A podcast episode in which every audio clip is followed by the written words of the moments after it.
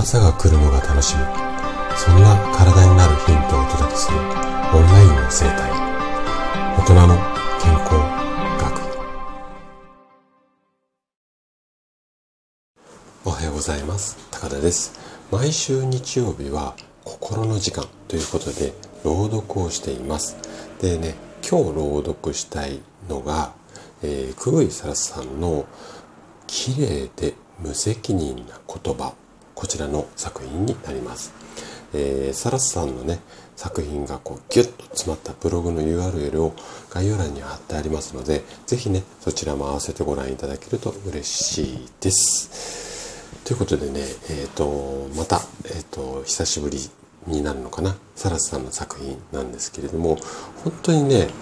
あのー、彼女の作品はすごく素敵なものが多くて、いつもね私の心の中にスッとこう言葉がこう染み込んでいく、そんな作品の数々がもうねなんていうのかないっぱいなんですけれども、で今回の作品も私の、まあ、日常というか仕事の中とこうリンクする、そんな内容でこう作品にね初めて触れて、えー、耳にして、特にね強く感じたのが、私の整体院に来院された時の患者さんのねこうなんていうのかな、胸の奥にこう普段はなんていうの扉が閉まっているんだけども、ずっと奥に秘めていた、まあ心境っていうのかな、気持ちっていうのかな、あの根っこの部分っていうのかな、このあたりとすごく似てるなっていう感覚だったんですね。でこれまで私はまあじゅうよねんじゅうごねん近く整体の現場っていうところに身を置いて、うん人数でいうとねおそらくさんまんごせんにんとかろくせんにんぐらいの、まあ、体に触れ、そして体だけではなくて心にも触れてね、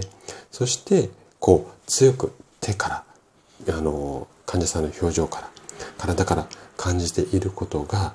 こちらの作品にギュッとね素敵な言葉で詰まっています。で整体院の先生がここまで理解をして、あなたのこ言葉とか